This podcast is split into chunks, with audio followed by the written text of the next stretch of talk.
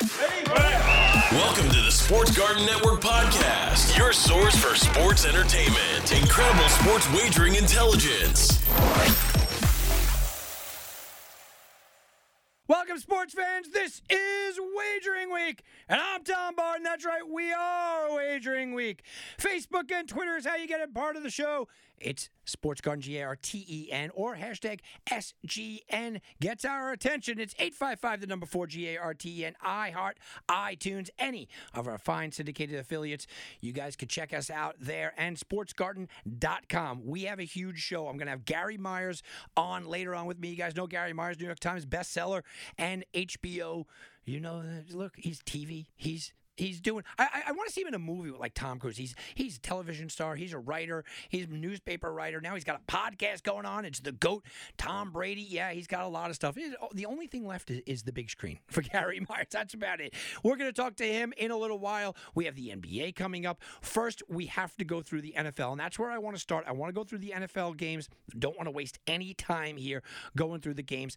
So let's let's bounce through all the games on Sunday. Tom Brady goes to Atlanta in a game that is a lot tougher than I think people are giving credit for. Seven of the past ten games between these two teams, the Bucs, they're one and six straight up in the last seven. They have not played well in this spot. Atlanta's defense, they struggle in the red zone. They're 29th ranked. They can't run the ball. The Bucs are favored by four for a reason. Let's see if that bye week really helped all the problems between Brady and Arians. 49ers, Cowboys, two teams that are basically out of it, disappointing seasons. One has an excuse. There's a lot of injuries. The other one, the Cowboys, I don't know. What do you want me to tell you? They are three and ten against the spread, the worst mark of the season of anybody in the NFL. But they're three and two against the spread the last five games. What that means here, guys, is that the Dallas Cowboys were overrated for a while. Now they're a little underrated. Here, the line is basically a pick 'em. Niners may be favored by one, one and a half. Niners traveling to Dallas should be an interesting one. Lions, Titans. The talk all week is Matthew Stafford healthy? Is he healthy? Is he healthy? I say it doesn't matter. The Titans are eight and two straight up the last ten games against the NFC, and they are going up against the 29th ranked run defense in the NFL. This is the Derrick Henry game. That's all you need to know about it.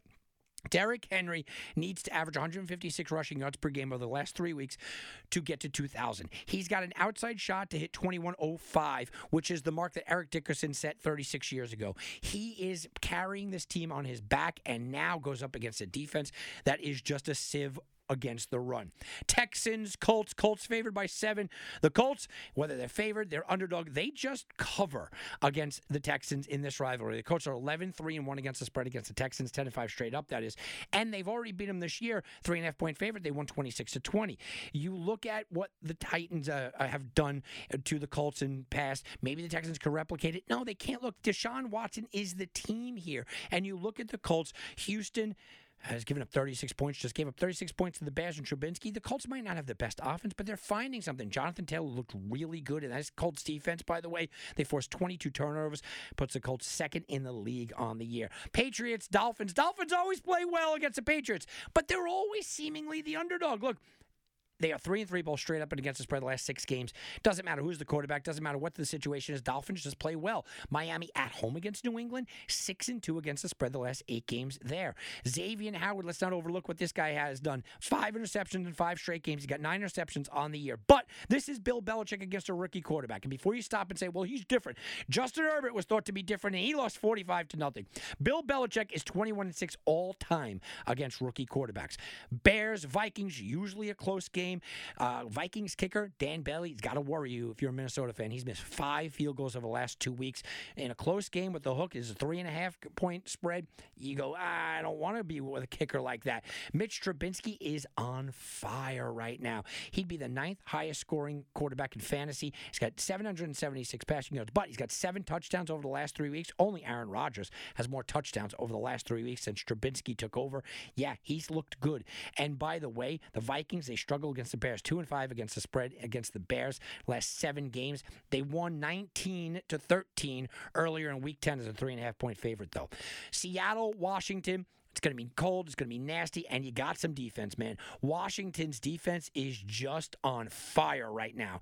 They look, they might have struggled a little bit against Jackson and Murray, which might worry you because they're mobile quarterbacks, but their defense has allowed 14 points per game over the last four games. Chase Young looks like a defensive MVP. Their defense ranks in the top 10 in yards and points around for the season. How about the flip side? Seattle, you know they're going to score. You know they have some offense. You know what they can do. Their defense has turned it around. They were historically bad. This defense was terrible. Seattle's allowed only 14 points per game over the last four games for themselves. Jamal Adams looks good. We know how good he can be when he is good. Well, he's on fire right now. Jaguars, Ravens, the line is 14. It's a massive line. And the Ravens, look, they don't lose when they're massive favorites. They're 16 and 0, uh, favored by double digits, but they're just 5 and 11 against the spread. And the Jaguars have been favored by 10 or more points three games this year, 2 and 1 against the spread, although they are 0 and 3. So, look, money line, yeah, you love the Ravens. I'm not laying it, but I love the Ravens. On the spread, I don't know, but you look at Jacksonville, they've allowed 200 yards rushing per game, and now they go back to Gardner Minshew. That'll be an interesting situation. But that line is nothing compared to the 17 and a half point line that the Rams are laying against the Jets. Last seven games when the Jets have been an underdog by 10 points, they're one and six, so they don't cover in spots that they're supposed to get crushed, and they're supposed to get crushed here. The Jets' point differential is minus 210. That's the second worst in team history. Minus 214 was set by the 1976 Jets. There's a chance that they could get that in this game. The Rams rank second in defensive efficiency and takeaways. They have an, allowed an average of 19 points, which is third in the league. They look really good defensively. Eagles, Cardinals. Who is Jalen Hurts? That's the question. Cardinals are five and a half point favorites. I still don't believe that Jalen Hurts is the answer. I think he ran a lot. He handed it off to Miles Sanders. Finally, give, I've been screaming all year, give it to Miles Sanders. The, most of this was a Miles Sanders type of game. I think Jalen Hurts did just enough. It was a ground game. The Cardinals, they're doing things without Chandler Jones, but you could beat him on the defensive side. But can the Eagles stop Kyler Murray? That's going to be the question here. Browns, Giants. Everybody loves the Browns now, right? Baker Mayfield, he's fantastic. He's throwing it all over the field. Baker Mayfield, he's the number one pick. That's he makes it all. Oh, well, the Browns, they're 0 6 against the spread and 2 and 4 straight up as road favorites. They don't win on the road, and they don't win as favorites on the road. And everybody forgot how good the Giants were just a couple of weeks ago. Giants are 7 1 against the spread. Their last eight games as an underdog. Now, the Giants, a middle of the road offense. They're going to give up some sacks. We know the offensive line is a little weak. Daniel Jones just can't give the ball over. I mean, that is the key to this game here. If Daniel Jones holds on to the ball, they're going to be fine. And I think that the Giants are a little bit of a value if you believe that Daniel Jones can hold on to the ball. I also don't believe, by the way, that Baker Mayfield has suddenly turned this thing around. I think he's an average quarterback. He's okay. You could win with him, but he needs a lot of help. Steelers, Bengals, Monday Night Football. Steelers are laying the 12 in the last 14 games between these two teams. The Steelers have gone 13 and 1 straight up and 11 and 3 against the spread. This is a game where the Steelers have lost two straight games. And if you asked Mike Tomlin in a room where nobody else could hear him, and he said, Who's the team you want to get well at? What situation? Give me Monday Night Football give me in front of the whole world, and give me the Bungles. And that's kind of the situation that we're talking about here. They had Joe Burrow, okay, when they last met up. Steelers were a six and a half point favorite. I told you guys, take the Steelers and watch them crush them 36 to 10. They stopped Joe Burrow. Now, well, who knows who's going to be quarterback right now for the Bengals? I mean, the Bengals are the Bengals right now. Since Joe Burrow has taken, uh, you know, leave here, uh, since he went down, Cincinnati minus six on the turnover ratio. Their offense has averaged eight points per game. Eight, guys. So I just don't think they could do enough. This is a get right game for the Steelers. Then the game of the day. Chiefs and Saints. This might be the game of the year. This might be the Super Bowl, and Chiefs come in as more than a field goal favorite against the Saints. I think it is a Super Bowl preview. I said that before the year. Yeah, it's a lot of chalk, but I still like it. The Chiefs, though, after covering for about a year and a half and consistently covering, they haven't covered in the last five games. That's the longest non-covering streak in the NFL. That means something. The Saints, they're nine and one the last ten games. They're also five and one against the spread in the last six games. The Saints are thirteen and one straight up in the last fourteen games against the AFC. There's a lot of things to like about the Saints. The Chiefs are 20th in the points allowed over the last six weeks. There's a lot to like about the Saints. But when push comes to shove in this league, and you have got to make a decision between two really good teams, and that's what we have here. I think the Saints, uh, unequivocally, you could say moving forward, you don't know, but I think unequivocally the Saints are the best team right now in the NFC. And I think that the Chiefs are unequivocally the best team in the AFC and, and, and in all of football right now. So when you have two good teams, what's the X factor? Oh, coaches, yeah, they're both pretty good. Yeah, Saints got a good defense, but they got more skill position players and Michael Thomas and Tyreek Hill. And you got, well, you know what? We got Kamara. Well, we got Kelce. at the end of the day, it comes down to we have the best player on the planet in Patrick Mahomes. We have a historically good quarterback. You have a tight end trying to play quarterback.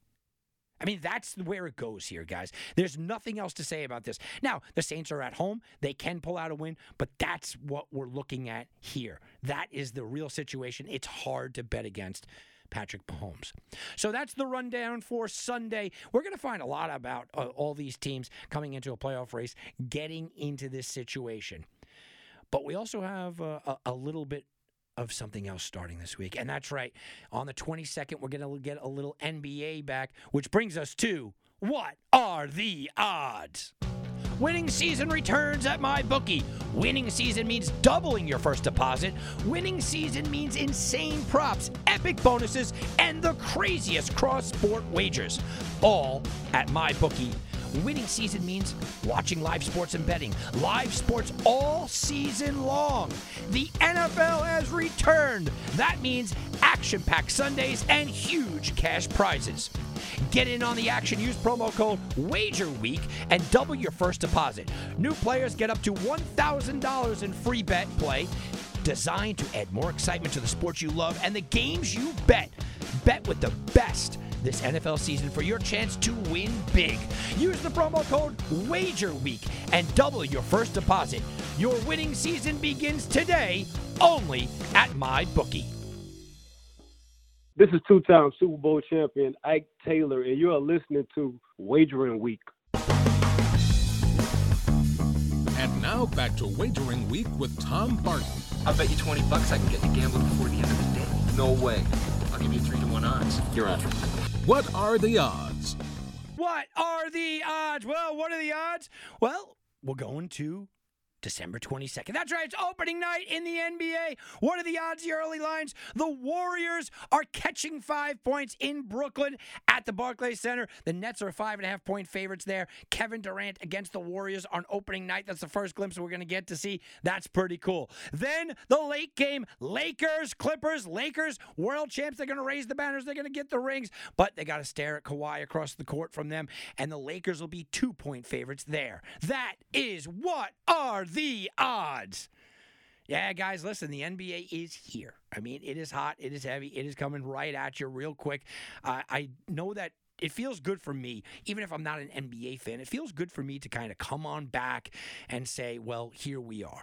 And we have a lot of storylines in the NBA this year um, that are not necessarily basketball related right? We know and we understand that COVID is going to play a role. And as a sports bettor, and that's who I'm talking to here, sports fans, yes, absolutely. I'm talking to you guys too. But as a sports bettor, we really got to take into account how much impact the COVID situation is going to have long term on this and, and how do you find your betting spots?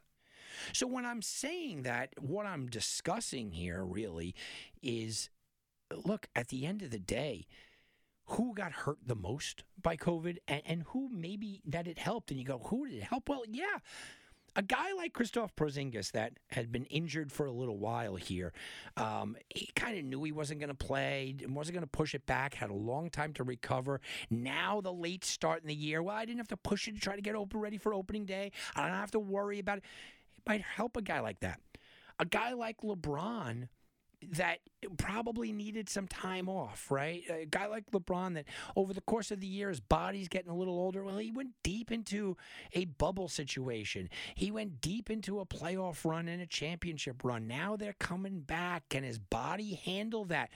That's not good. How about a guy like Kawhi? right? The the guy uh, in Kawhi Leonard that we know every single year, the guy needs a load management. The, the word load, it, it, if you said the word load management like 10 years ago, people will look at you and go, what do you, what kind of weird website are you looking up, right? Load management came about because of Kawhi Leonard. That's why it's here. Load management is because he needs this time off. And in an 82 game season, uh, the load management situation with Kawhi might have uh, been, what, 10, 15, maybe 20 games. I mean, that's what he needs off. I need time. I need time to rest. And it paid off for Toronto when they did it for him, right? Because, hey, what, what yeah, be, be fine for the playoffs. That's all we need you for. Now, in a shortened season, how are they going to approach this? Does this mean that he's still going to need his 10, 12, 15 games off? Or is it a spot where Kawhi can actually play more games? I think you need to keep this into the back of your mind when you're talking about prop plays, when you're talking about uh, games in game and things of that nature, all of these contributing factors have to be included. We also have a situation where the arenas are most likely going to be empty or at a limited capacity at the very least. There are certain home court advantages that it doesn't matter. There are certain home court advantages that it absolutely does. You know, you think back to the years when Michael Jordan was uh, with the Bulls, and you had the all right, coming to the stage. You know, you had the, people were going nuts. You couldn't hear yourself think at the United Center. It was insane. That had to play a role. It's not going to be here anymore. So where would home field or home court in this case matter? Well, how about in Denver? You still have the thin air. That's still something to count on. So there are those kind of things that you have to pay attention to. There's also a lot of new faces in new places. And the new faces and new places gets really interesting when you start to discuss things um, on a grand scale. How will they relate to each other? How can they?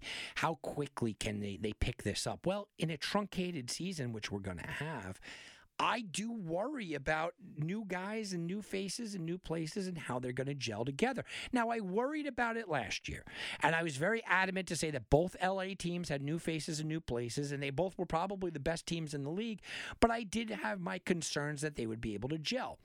Well, LeBron and Anthony Davis were able to gel perfectly fine. They they looked great. They looked great pretty much right from the get go. They really didn't have a lot of uh, problems of who's going to get the ball, who's not. They were simpatico. Everything was fine, and I look like an idiot for that, right? But I really didn't because the other side of the equation was I did see the Kawhi experiment being a little off right? The Harden Westbrook experiment, eh, you know what? They didn't get a full time together. That would seem always seemed a little off. There, there are certain things that just seemed a little off. Well, this year we do have some new faces and new places, like I mentioned. James Harden's got some new teammates, right? Uh, we'll see how Wall looks when he comes back. This guy's a, a fantastic player, an exciting player. I, I feel like I haven't seen him play basketball in like five years, right? I mean, I feel like this guy's just never on the court. How about Russell Westbrook and his new digs? Right? Russell Westbrook, one of the most talented players maybe in the history of the NBA, and you're looking at Russell Westbrook bouncing from team to team to team. And here we go, bouncing again. Right? This is a problem. You go and you look around the league and you say, okay, where's the new faces in new places? Who, uh, you know, will Chris Paul be? Who's this guy? Where's that? you start to look and you start to bounce around the league and you, you, ask yourself who is benefited and who's not. And then we get to the new face in the new places that we've been waiting for for two years, and that's Kyrie and Kevin in Brooklyn. Now, this is a little bit different of a situation. We've got to take a peek at this situation and look at it quite differently because of the reality that they got to spend a lot of time together. Yeah, they didn't get on the court last year. I I get that, and I think that not getting on the court means something. Sure, I, that's all there. But they didn't get on the court last year, but they, they, they've been friends. They were working out. They were getting healthy. Kevin Durant had more time to get healthy. I think that matters. I do. I think that the Nets could very conceivably hit the ground running and look like they haven't missed a beat from something that we've never seen before. That's how I, I look at that equation. So not all things are black and white. Not everything is written in stone. You kind of have to flow with certain situations, and you got to flow with certain situations and say, how is this guy going to do in this situation? How is that guy going to do? We this week had Giannis signing with Milwaukee. He signs a long-term deal. That has to have an impact on people in Milwaukee, doesn't it? Doesn't have to have an impact on the people around him to say, okay, he's going to be here a while. I, I think if you think a superstar's got one foot out the door, eh, there's got to be something in the back of your mind about that. So Giannis is going to stay in Milwaukee. I think Milwaukee's still going to be a very dominant team. I heard a lot of chatter this week that you know Giannis is not going to be able to win a championship in Milwaukee, and I I, I say, what are you talking about? Yeah, what are you talking about? Milwaukee's gotten close, and they've been on a betting line. They're the top two or three for the last couple of years because of him. Now, would it have been more exciting for the league had he said, "You know what? I'm taking my uh, taking my talents down to Dallas and going to play with Luka and and Porzingis"? Oh yeah, that would have been great. Or I, I, you thought I was going to say South Beach? Yeah, of course. Him going down with, with Butler and South Beach, which everyone thought it was going to happen. Sure. Even to go to New York, I'm going to Madison Square Garden. I'm going to play, you know, for the Knicks. I mean, there's all these ideas that maybe it would have been exciting. But I like that he stayed. I like that he's in Milwaukee. I like that he's playing for the laundry. I like that he's going to be the Milwaukee guy. So that's something you want to take into account. You also have to then kind of go back and say, let's look at last year. Do the expectations and what we saw in a limited time, how much does that impact you? And forget about you and your opinion, because you and your opinion shouldn't come all that much into your equation. How much does that affect the, public, right? I mean, the public at large, how much are they going to go? You know what? Ah, Philly's garbage. They couldn't live up their their advantage. Ah, you know, oh, that Miami run that was a fluky kind of thing. All right. I mean, how much is the public going to do that? So this is all things that we have to bring into the equation. That is not really. Uh, on the court, right? It's more off the court situation. And if it's more off the court situation, you still have to take it into account. This is going to be an exciting NBA year, regardless. You know what we're, we're, walking into. We're walking into a year where LeBron sort of has to win to justify it. Because shut up, big mouths like me that said, ah, you know what? He had a cakewalk because of, of the COVID situation, because of the bubble. He didn't have to go against uh, the super teams. He didn't have to go against some of these uh, players. Yeah, I'm that guy. He's got to kind of win to see it. I got to see something from Kawhi. What happened to you? What happened to that team? What what was that situation? Giannis, I want to see Giannis. Look, lift your team up. I want want to see more from Luka. Luka Doncic, I, I, bring up Dallas. I, there's a lot to see in this NBA season, and there's a lot to see in the future, which brings me to bet to the future. We're sending you back to the future. Okay, all right. Bet to the future.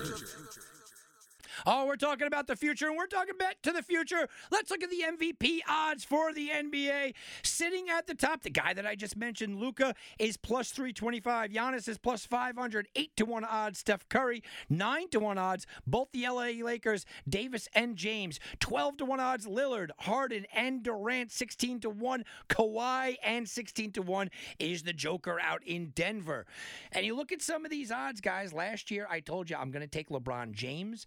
I was taking LeBron James because I believe that the NBA wanted him to win an MVP.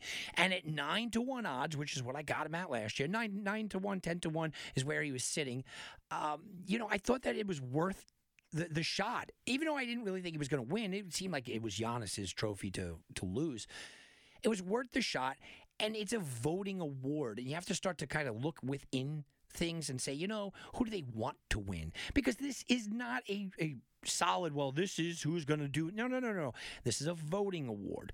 So this year I'm looking at and I'm saying, you know what, the Joker at 16 to 1, that would be fun, but I think he's got to do too many things. Kawhi, I mentioned, I think he's going to miss some time. James Harden, ah, we've seen it, done it. He's going to get a lot of points, doesn't play defense, not not quite good enough for Houston there. Uh, Damian Lillard, and put his team on his back, man. But there's only only so much that this guy can do. I love Lillard. He should get more acclaim that he does, but he's up against the big boys here. James and Davis, both nine to one, tell you a little something. They're kind of going to cancel each other out. LeBron James's numbers might actually be smaller than Anthony Davis's, but people will probably vote for James because it's LeBron James. So I'm canceling them out because I think they cancel each other out. Luka at the top of plus 325. I love Luka. I think he's going to win multiple MVPs, multiple championships. This guy is on a, just a ridiculous Hall of Fame career pace, but at plus 325, 25. There's there's just literally no value there. And then you have Giannis at five to one. He's almost in the Mike Trout vein. You want to sit here? You want to give me a call up? You want to you want to write me at Sports Garten G A R T N at Facebook and Twitter and tell me all day long. Giannis is the guy. I'm putting money on Giannis. Giannis. Giannis. I'm not going to tell you not to because I get it. But it's the Mike Trout factor for me. Five to one is just not enough for me to tie up my bankroll for this many months. So the two guys that I left out there in talking is Steph Curry at eight to one, which makes a lot of sense to me, and and Kevin Durant at twelve to one. Steph Curry at 8 to 1 without Klay Thompson, without Kevin Durant on the court, averaged in 36 minutes 43 points per game, but it's in a limited time. I don't know if the Warriors are going to be good enough to really give Steph any real push here. I, I feel like he almost needs a Klay, even though the numbers say that he doesn't. I think he does. Eight to one. Look, I, it would be my second choice, which means my first choice is Kevin Durant. Kevin Durant, for more than just the numbers, I mean, we know that that Kevin Durant is going to put up some good numbers. He's going to look very good, and he's going to lift up a Brooklyn Nets team. That when you look at the Brooklyn Nets, he's going to lift up this team, and all of a sudden we're going to go, "Wow, Brooklyn's in contention." Why? Well, it's not going to be Kyrie. It's going to be because of Durant, and people want to root for Kevin Durant. People like the idea that Kevin Durant could go head to head with LeBron, and Kevin Durant's one of the best players in the league, and Kevin Durant is coming back from an injury. So I think the voters want to root for Kevin Durant and want to vote for him. So if I'm looking at MVP race, you can throw a little money on Steph, sure. I'm not talking you out of throwing it on Giannis, who I think is just absolutely dominant. But where my money's going to lie, I'm going with Kevin Durant at 12 to 1 odds. It makes the most sense to me. It's the the one that jumps off the page for me. I'll go with Kevin Durant at 12 to 1 odds if I'm putting it on anything. All right, guys, we're going to take a quick timeout. When we get back, Gary Myers is going to join us to talk a little NFL football. We'll be back right after this. Welcome back, everybody. Guys, Tom Barton here. This is a special guest that I'm bringing on, and it's a guest that, look, he's been a friend of the show for years. I follow him all the time, and I mentioned it last week. Last week, I was checking out some of his tweets. I said, I got to see if I could get Gary on, on the line, so he's going to be here. It's Gary Myers. Look, He's been a newspaper star, worked at the New York Daily News, Dallas Morning Star, TV star, HBO, Inside the NFL, New York Times bestseller, Brady versus Manning. We've had him on the show talking about that. But now, all of a sudden, he's getting into podcast world, and it's good stuff. But check him out. It's the GOAT. Tom Brady podcast is 12 episodes. He just had Joe Namath on. You can go check that out at iHeartRadio and Diversion Pods.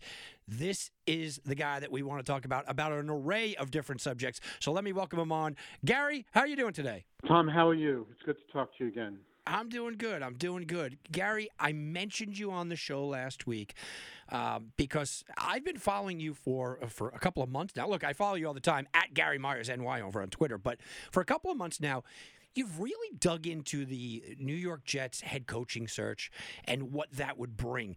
And I find it really interesting when people are talking about, well, you know, maybe they'll go get Harbaugh. I'm somebody that had kept saying Dabo, and do they go with, with you know this guy or that guy? Now Bill Cowher's come, uh, you know, up and he's come bubbling to the surface.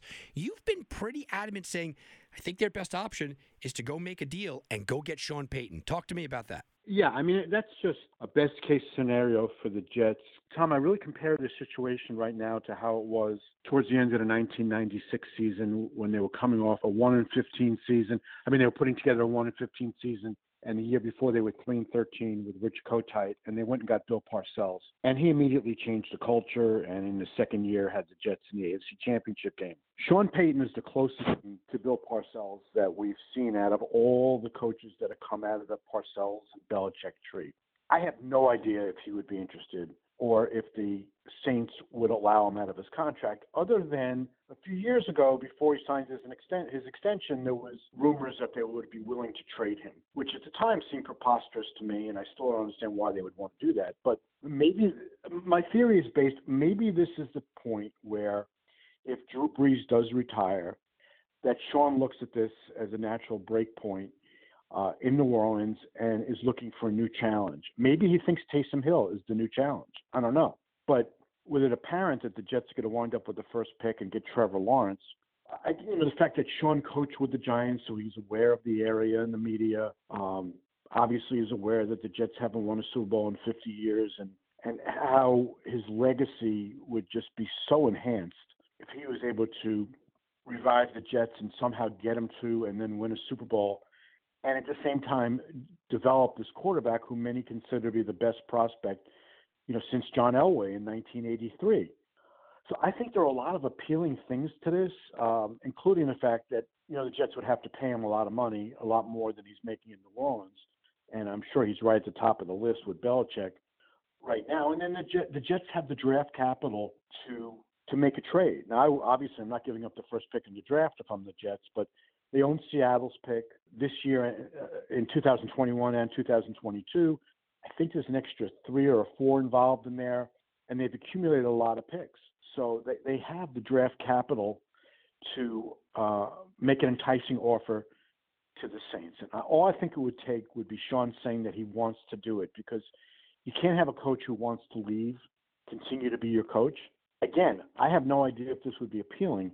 I'm just saying I absolutely would make sure I make that phone call just to eliminate that, if nothing else, as a possibility, because you never know. That, and I think he'd be perfect. I think it would, it's a great idea, and I think that it makes a lot of sense. The question's going to be how much do you have to give up. Obviously, Sam's going, you know, right? So, so Darnold would be one. What else are you giving up? Are you giving up, um, you know, a second? Are you giving up a first next year? Are you giving up more capital than that? What's a likely scenario that they could ask for back? Well, uh, what do you think about the idea of Seattle's one and Sam Darnold? It sounds expensive, but it's really not if you get it right, right? And exactly. I mean, the coach and the quarterback are the two most important uh, pieces of any team that's going to win a championship. And they'll get the quarterback in Trevor, and you get if if uh, if Sean isn't the best coach in the NFL. I mean, he's eight and one the last two years without Drew Brees starting Teddy Bridgewater and Taysom Hill. I mean, that's pretty good. Um, so if, if Sean isn't the best coach in the league, it doesn't take very long to get to the, where he is on the list.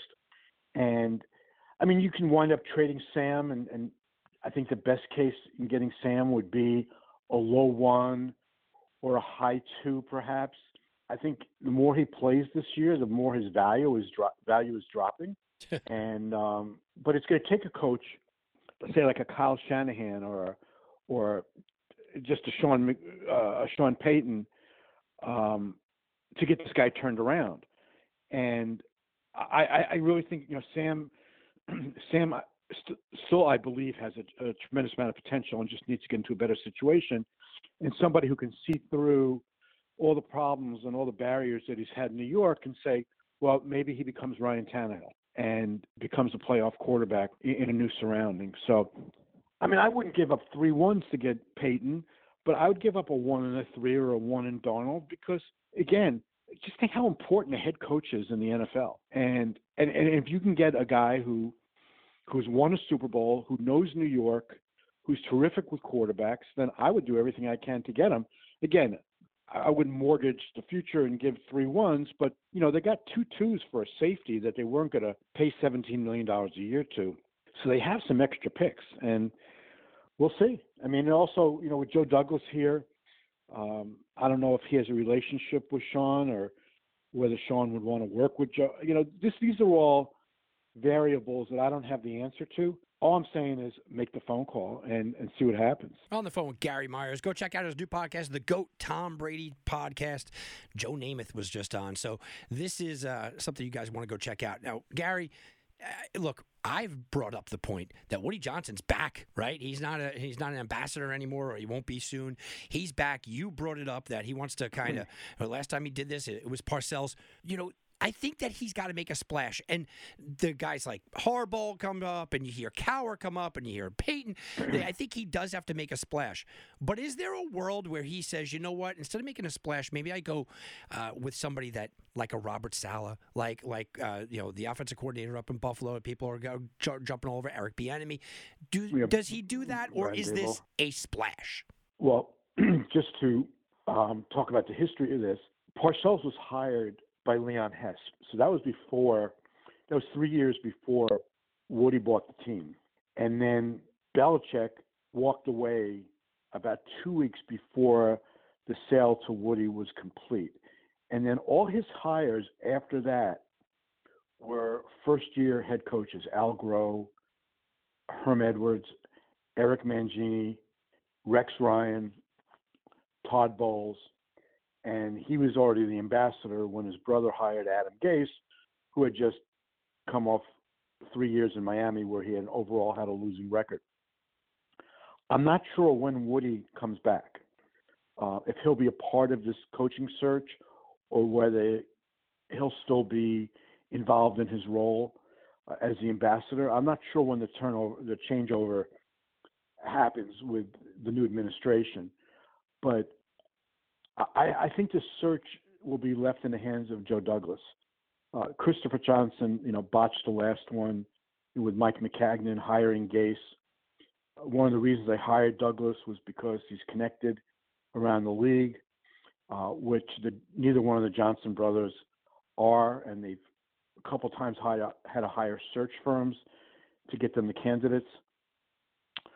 Uh, Douglas might go the route of the hot coordinator, um, the first time head coach. I, I think it's a little risky. I mean, everybody thinks very highly of Eric Bieniemy, but I'm still not even sure if he's calling plays, how often he's calling the plays there in Kansas City, and you know how much of this is Andy Reid.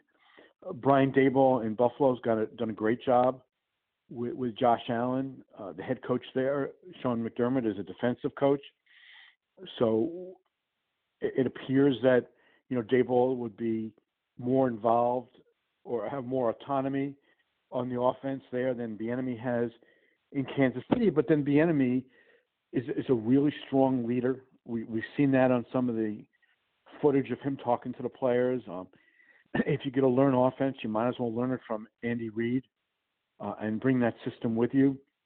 Um, it, does appear by watching these games that he at least calls some of the plays. So you, want him calling all of the plays. If you get a higher Bieniemy, then you, you want you want the whole package. You you do want him calling the plays, but at the same time, you want him to be the head coach of the entire team. The Jets, until Gregg Williams got fired, basically had two head coaches. Adam Gase was the coach of the offense, and Gregg Williams was the coach of the defense. They need to get a leader in here who can change the culture, comes in with credibility, excites the fan base, and there's no understating that.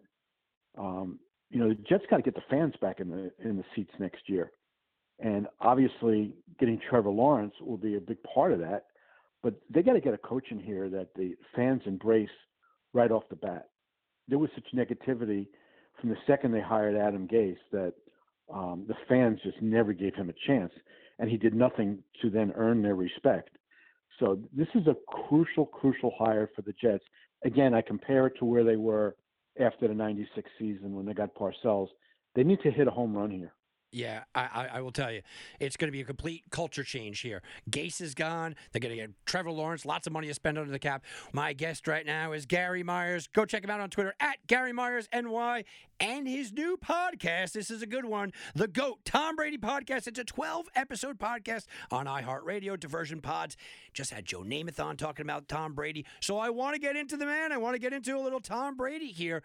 It seems that the Tampa Bay Bucs have just been one of the most ridiculous roller coaster teams that I can remember. Preseason, everybody on the betting line, everybody was going on them. It's one of the biggest handles. I was talking to the Las Vegas sportsbook directors. One of the biggest liabilities that they have is if Tampa Bay wins the Super Bowl. Everybody loved them.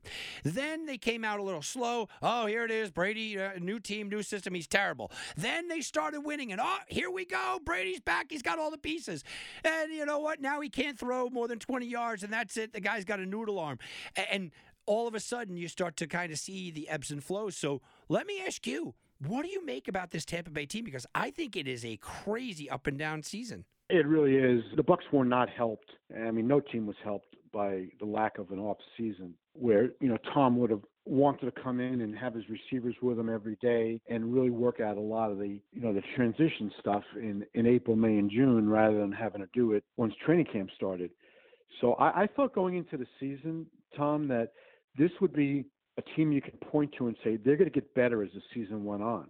And it's it's they went through this really bad stretch where they got crushed at home by the Saints, then they won a game, and then they lost back to back. I think that was the order. Where they, then they lost back to back to the Rams and the Chiefs at home, and then they had their bye, and they they played really well against the Vikings last week. So we'll see. You know, if this if they're on a roll now, they have Atlanta, Detroit, then Atlanta to finish up, so they can easily win their last four games and go into the playoffs with some momentum.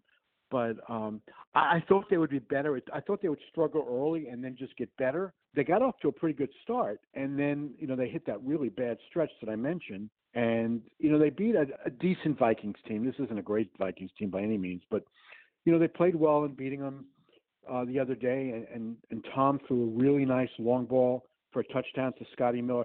He can throw deep. He, I know what you said about the noodle arm, and people were saying that, but he doesn't have a noodle arm.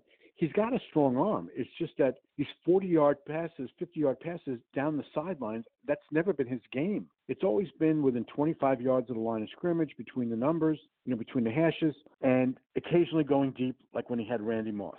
But Bruce Arians, with this no risk it, no biscuit approach, has not adjusted to having Brady as his quarterback. I mean, why would you bring in the greatest quarterback of all time and then try to make him play your offense? That's that's what I think was the whole flaw in the thinking in Tampa. You know, you could bring in Tom, you run Brady's offense. I mean, the guy's been to nine Super Bowls. It works.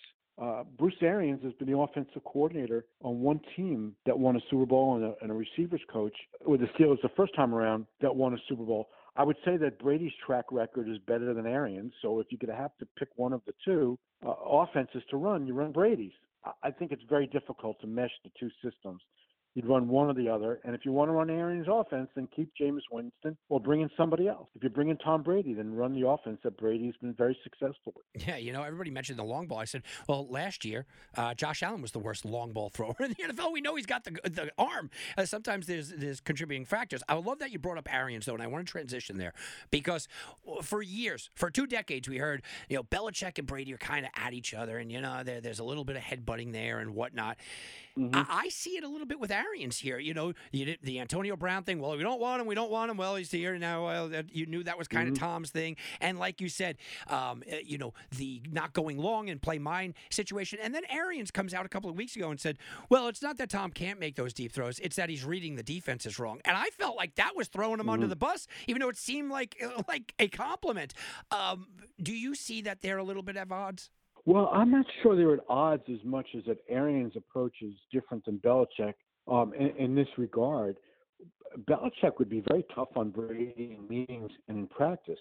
I'm sure Tom was happy about it, but he never criticized him publicly. Belichick does not criticize any of his players publicly, where Arians is honest to a fault. He almost has the attitude like, ask me a question, I'm going to answer it I'm not going to lie. I'm not going to try to cover for my players. So after they lost, the Bucs lost the opener to the Saints in New Orleans, and, and Tom didn't play well. He had a pick six in that game. Arians was critical of Brady. I don't know. Whoa, you know, 20 years in New England, Tom never heard this. After one game in Tampa, the coach has already critical, been critical publicly, and Arians has done that throughout the course of the season. Tom would never tell you if that's ticking him off. He will never admit to it. I just can't imagine that he's happy about it. And um, whether that's affecting their relationship, it's very hard to tell this year with no access. I mean, everything's on these Zoom calls where the answers are very formula like. I mean, no, nobody's been forthcoming on Zoom calls. Half the time, you don't even know who you're talking to. If if reporters had access to the locker room, and they can get a feel for what's going on, then I think that um, more of the true story about the dynamics of the Bucs would be coming out. They had the bye week. There was a story that um, the NFL shot down their request to go Arians and Brady to go play golf together. I don't think there's a like a, a problem with them personally, as much as it, there is professionally, and perhaps the bye week gave them a chance to. I mean, I know the bye week gave them a chance to do a lot of self scouting whether or not they say, okay, this is working and that's not working, and what's working is Brady's offense and what's not working is Arians' offense. I mean, we'll see over the next few weeks uh, how many changes they've made. It uh, obviously they're off to a good start post by by being the Vikings, um, and now they have, like I mentioned, you know, the Falcons, the Lions, and the Falcons. You couldn't ask for anything more than that uh, as you're trying to nail down a playoff spot. We're on the phone with Gary Myers. Podcast is the GOAT Tom Brady podcast. Go check it out on iHeartRadio Diversion Pods. Gary, I thought when Brady came over here, it was almost a lose lose situation for him, meaning that it, he had to win a Super Bowl to kind of vindicate everything. And if anything came up short, people are going to go, well, see, he didn't win. Um, what do you think is a successful season for Tom Brady. Where, how far does he have to go? What kind of personal accomplishments does he have to have? What is a successful year? Winning the Super Bowl. Uh, that's why they brought him in. That's why he went there. Uh, he had other, other opportunities. He, he studied the roster, studied the coaching staff, and picked the team that he thought uh, he had the best chance to win a Super Bowl with. You know, in addition to clearly he wanted to move to warm weather. Um, so I'm not saying he will have failed if he didn't win a Super Bowl because obviously it's very hard to do that. I'm just saying that a successful season will only be judged if they do at least get there. I mean, the game's in Tampa also. That's why he signed there. That's why they signed him was to get to the Super Bowl. So anything less than that, then they didn't accomplish their goal. I think from the outside looking in, you'd say if Tom gets this team a couple of rounds deep into the playoffs, that it'd be a success. They haven't even made the playoffs since 2007. So if you you know in his first year there, if they win a playoff game and get eliminated in the divisional round, or even get to the championship game and lose, you'd have to say, you know, the culture has been changed. That they can build on experience on this experience for 2021, and um, and the move worked. But I know how Tom thinks and he didn't go there to do a slow build there for 2021. He went there because he thought he can win the Super Bowl this year. So in his mind, at least, the season will be uh, not will be a. It's hard to say a failure, but it, he will not have accomplished his goal um, if he doesn't at least have the Bucs in the Super Bowl. You look around the NFC, Tom. I mean, what team are you really scared of?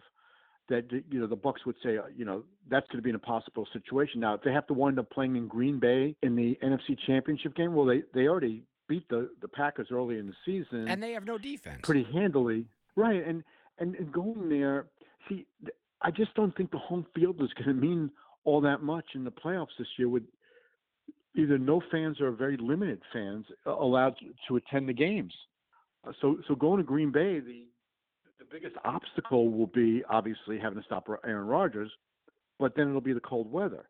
It won't be because you know the Packers have tremendous fan support, and and Lambeau is usually a difficult place to play. That part of it is eliminated from the equation. Same thing with if you have to go to Seattle.